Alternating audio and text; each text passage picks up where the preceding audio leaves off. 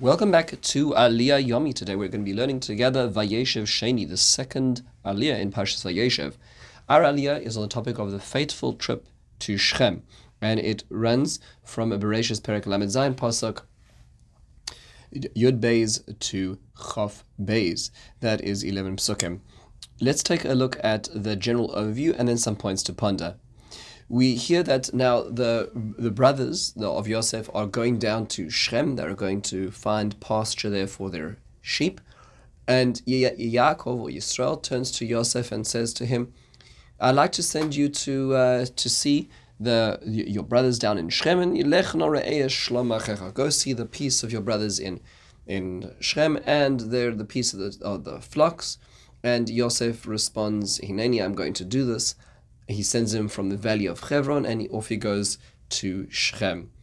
Um, in the meantime, as he, uh, he is going, he is found, or he finds finds a, a, man in a field, and he's Yosef is, is is lost. Yosef has does not know which way to go, and he and uh, he says the man asks Yosef, "What are you looking for?" He says, "I'm looking for my brothers. Would you know where they're they're uh, shepherding?" And he says, "Well, I heard that they said let's go to Dotan um, because uh, they, they left this area. So that's what happens. Off he goes, he goes and starts following, and they see him from a distance and they start planning to try to kill him. So they say one to another, look, he has this, the dreamer's coming. Let's kill him and throw him into a pit, and we'll say to our father that a, uh, a wild animal ate him. So Reuven hears this plan and uh, gets very distressed and says we shouldn't do that. Rather, he says let's let's throw him into a pit, and we should, uh, he, he plans to save him afterwards, don't kill him. So a few basic points to th- ponder here is, first of all, what was Yaakov Avinu thinking? Why was he sending Yosef into what is potentially a dangerous situation, and not just potentially, but in actuality, it turned into a very dangerous situation. So one perspective that I think is should be uh, basic and uh, in understanding is that never do you really resolve issues if you have an outside party artificially regulating a relationship. Meaning to say, if Yaakov is going to be the mediator, the regulator of this relationship, it's never going to get fixed. He realizes that the only way it can really get fixed is if they have alone time together, they speak to each other, they relate to each other, they communicate to each other directly. So Yaakov is trying to send out this message to have this relationship, to have this meeting with his brothers. And in fact, I think you see this in the words, is that he, that's why he mentions that the purpose of this trip is to see shalom. He says that the word shalom twice in this mission in a very short sentence, indicating that the whole point is here is to try to create shalom and um, in this way. As long as Yaakov is there overseeing it, there's not going to be real peace, there'll be obedience. He's trying to create a face to face encounter for there to be peace. Another question that's interesting uh, to think about is that Hebron, which is where Yaakov is right now, is on a hill. It is not in a valley. So what does it mean, make Emek Hebron from the valley of Hebron? Rashi comments on this, and Rashi says that we know that Hebron is on a mountain. It's interesting that Rashi knows Hebron is on a mountain not because Rashi was there. Rashi never had the privilege of traveling to the land of Israel, but he knows it because Rashi understands Tanakh and he reads uh, uh in Parshas in, in Bamidbar. It describes that um, that uh, Hebron is not in a valley. So what does it mean that it's described as a valley here?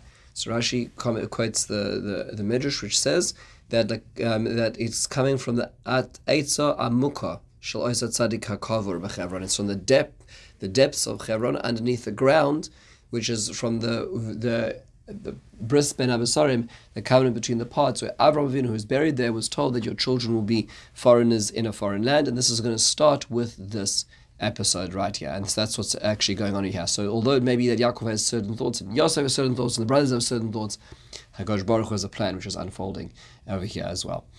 Which leads us to the next thing, and uh, that is who is this man that meets Yosef in the field and offers him direction? Seems very strange. First of all, just in a funny way, it's, you know, since when do men ever ask for directions? But on a more serious note, is um, does Tanakh need to tell us like you know every st- you know every stop he has that has a newsstand and then he went to the rest stop? Like we need we need to know all these details. Why is this necessary? So the Midrash Rabbah, as Rashi quotes it, is, is says that uh, that over here this is a, a ish. This refers to a, ma- a malach. This is a angel. Rashi actually says it's the Malach Gabriel. He is making sure that Hashem's plan is going to be fulfilled. So even though Yosef perhaps would have given up or perhaps didn't know where to go, so this angel is there to help him find it as well. Um, and the, the Ramban sort of expands on this general theme, and he says that this whole episode is to is to teach us that, as in the Ramban's words, that Hashem's plan is always going to be, and all diligence or attempts to do something or be somewhere are going to ultimately end up being false. So that's that, that's generally the idea of here. That Kodesh Baruch is telling us that he's bahug crook. This is going to happen.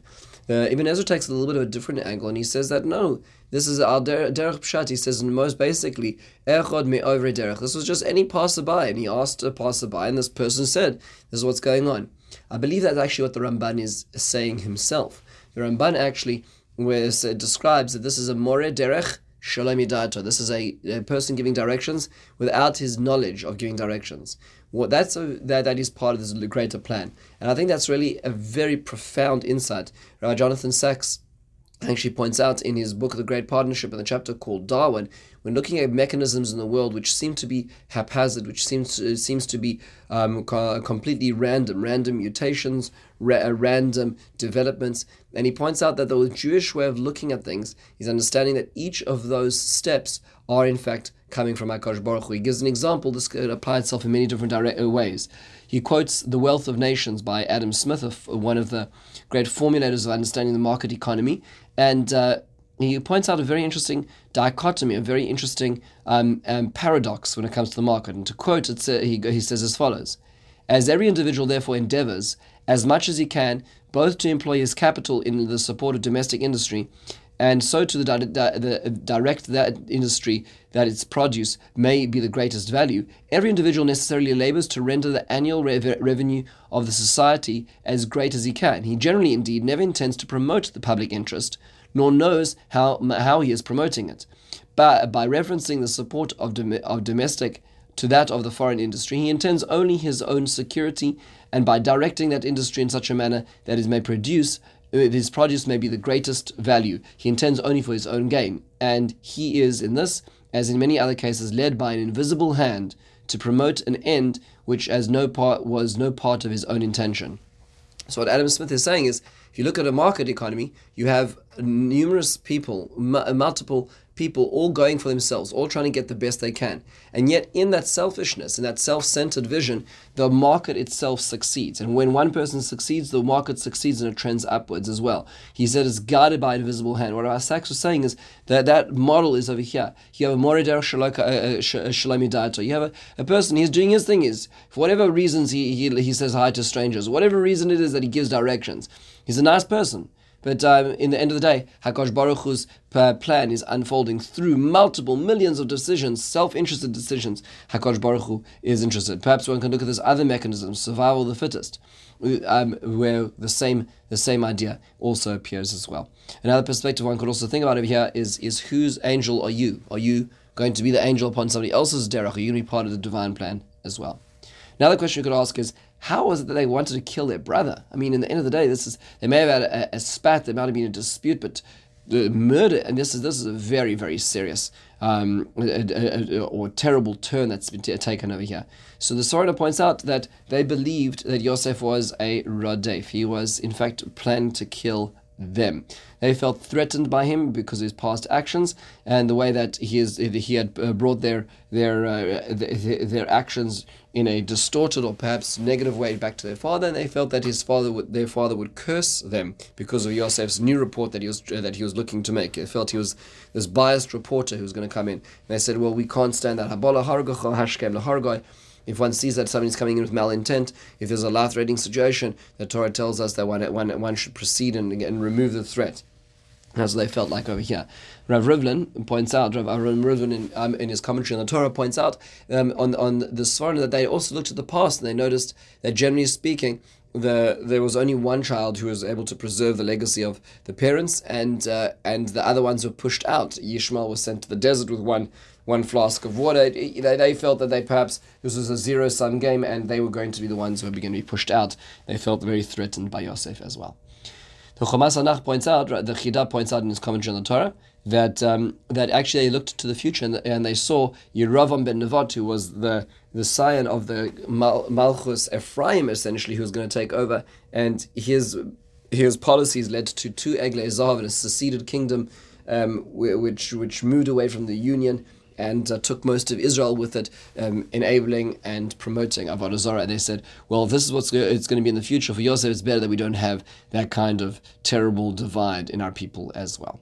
Finally, one last question is that it sounds strange. Reuven's suggestion is let's not kill him, let's just throw him into a pit. And as we see, the in Shabbos tells us that based on the uh, diuk in the psukim, the way the psukim are read, the pit is, it may not be have water in it, but it has scorpions and snakes, which sounds strange. So what the Reuven is saying is let's not kill him, let's just throw him into a scorpion-infested pit. That, isn't that akin to killing him? So the HaChaim says a remarkable thing, and that is, is that if we were to kill him now, if we were to act in a way that would to kill him directly, we may interrupt HaKadosh Baruch Hu's plan, Hashem's plan for this, this young man. But if we put him in a, in a, in a dangerous situation, and the only danger to him is a natural danger, Hashem will not allow his nature to go against his plan. So Hashem will not allow him to, to, to die if it's a case of of uh, natural danger. But our danger, we could in fact destroy Hashem's plan, therefore not know if this was in fact Hashem's plan for him to die or not which means that the Ohr HaChaim HaKadosh is actually diverging from a predominant uh, mainstream Jewish thought, which is usually understood based on the, the ideas of Yecheskel Hanavi, based on Rav Saadia Gaon expands this, or Rav Saadia Gaon points out that that murder is the department of humans and death is the department of God, um, which means that HaKadosh Baruch Hu is in charge of the plan and human beings cannot change that plan. We're only, we're only punished or held culpable for our actions and attempts, whereas the Ohr HaKadosh, Baruch, uh, HaKadosh seems to be saying that even the, the end result can also be in the hands of humans. And so the, the, the tension between Hashem's plan and human action is being tilted more towards human action in this particular way of looking at it according to Ohr HaChaim HaKadosh. Very famous and very um, controversial idea that Ohr HaChaim HaKadosh is talking about over here. With this, we close the Aliyah. In the meantime, have a wonderful and meaningful day.